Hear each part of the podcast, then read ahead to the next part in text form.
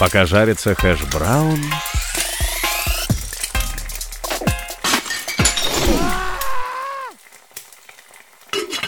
Пока жарится хэш-браун...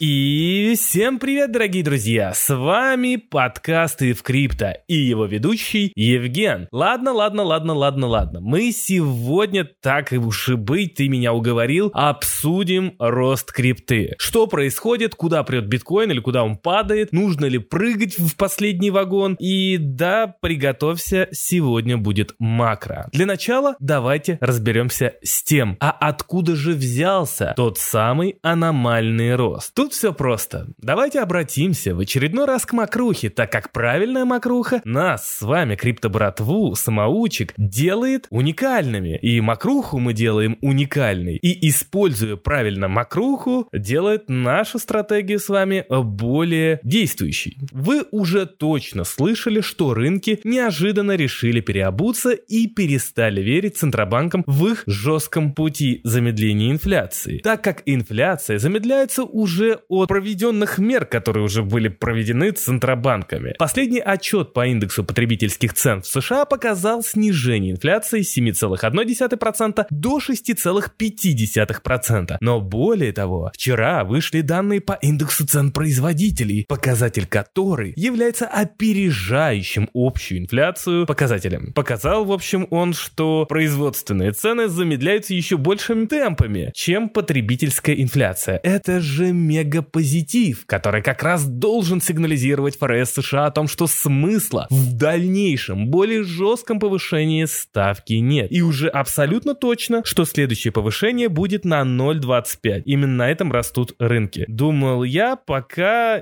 вчера не выступила представитель ФРС США, мистер, которая заявила о том, что нужно все-таки поднять ставки на 5,525 для того, чтобы исполнить цели представителей ФРС и оправдать прогнозы. Поэтому, э, ну, в принципе, она как раз-таки и заставила вчера рынки немножечко-то обвалиться. Ну, там, правда, еще были дела с Битзлата, все ждали заявления от Минюста, что ж там будут, что ж там объявят, объявили практически ничего нового. Большинство криптотрейдеров мировых даже не знали, что это за биржа, но об этом сегодня мы говорить с вами не будем, а читайте это в канале и в крипто, наверняка там это уже есть. Так вот, именно на том, что ранее рынки предполагали, что все-таки ставку, скорее всего, повысить на 0,25 на февральском заседании и далее все, именно вот на этом как раз-таки рынки и выстрелили. Для тех, кто не в курсе, что это за фигня такая с процентными ставками. Так вот, дело в том, что центробанки, повышая или понижая процентные ставки, контролируют спрос в экономике, где повышение ставок снижает спрос в экономике, а также снижает и денежное предложение. А крипта растет именно в тот момент, когда бабок в экономике дофига.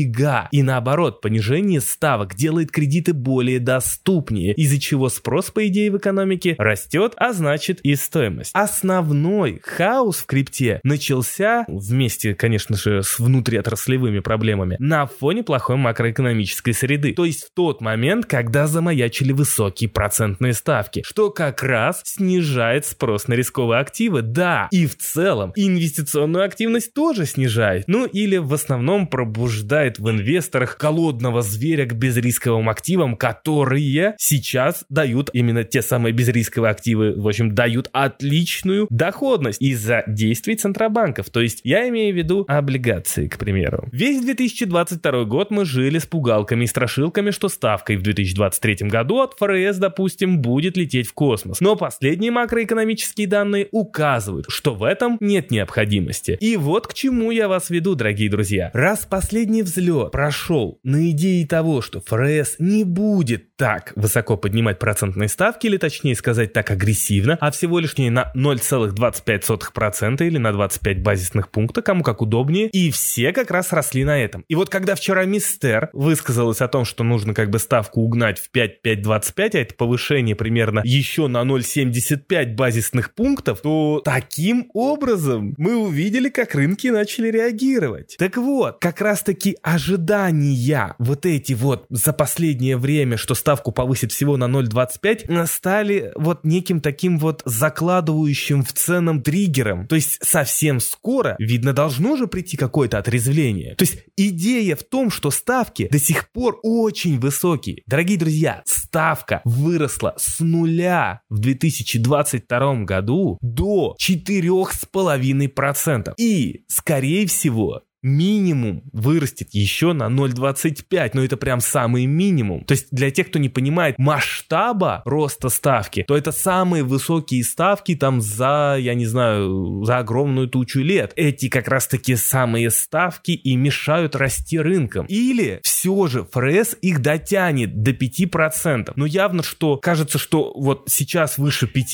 именно на тех данных, которые выходили в последнее время, кажется, что выше 5% ну, уже будет сложно поднять самим ФРС психологически, так как они на находятся под сильным давлением Уолл-стрит, где главная торговая улица кричит о том, что все, все, все, ставки расти агрессивно не будут. Это, естественно, подхватывает весь мир. То есть это все вкладывает вот эти самые ожидания. Поэтому сейчас представителям ФРС так необходимо выйти и гасить эти ожидания. И они будут гасить эти ожидания. Почему? Потому что в целом вот этот вот позитив Фед, то есть ФРС, явно рассматривали очень-очень пристально и внимательно. А именно то, как он сказался на инфляции и скажется ли на инфляции. То есть на тех самых ожиданиях, на найме рабочей силы и так далее. И уже, конечно же, на всем этом они будут принимать решения. И то, что вчера мистер выступила и заявила, что типа как бы ставку нужно угнать на 5-5-25, это уже говорит о том, что они понимают, что вот эти ожидания могут им помешать. Но вот только рынки-то, уже повторюсь, самостоятельно заложили тот самый позитив, прогноз, поднять вот эту вот ставку на 0,25 и подсели на хорошие данные в скорости замедления инфляции. Но сама-то инфляция еще очень высокая, то есть получается, что физически деньгам браться сейчас в крипте неоткуда, так как ставка очень высокая и имеет ограничительный характер, а денежная масса должна пойти явно на прям убыль-убыль. Так вот, рост, который был, он был связан в основном с низколиквидным рынком. А условия финансирования все еще очень высокие. То есть те самые кредиты очень дорогие. Привлекательность безрисковых активов, она еще до сих пор намного выше, чем рисковых активов. Получается, что весь текущий рост был просто на ожиданиях, а не на реальных бабках. А я напомню, что крипта проходит параллельно еще через глубокое регулирование отрасли после краха FTX. Поэтому, дорогие друзья, Евген считает, Точнее, Евген продолжает ждать новое дно, которое нам, естественно, подарит в подарок старому. То есть более глубокое падение рынка. Из-за того, что последний вот этот вот рывок, который у нас сейчас есть, который у нас сейчас был, он был исключительно на спекулятивных ожиданиях, но не на реальных бабках. И как только как спекулянты закончатся, как вот эти вот ожидания превратятся в реальность, то рынки, естественно, полетят вниз. Но самое интересное для Евгена сейчас то, как рынок крипты отреагирует на накатывающую плохую отчетность компании США. Так как если судить по последним данным розничных продаж в США, потребительский спрос был крайне слабым, что железобетонно отразится в отчетах компаний и потянет за собой американский фондовый рынок вниз. А учитывая, что история корреляции между американским рынком и крипты ну, она имеется,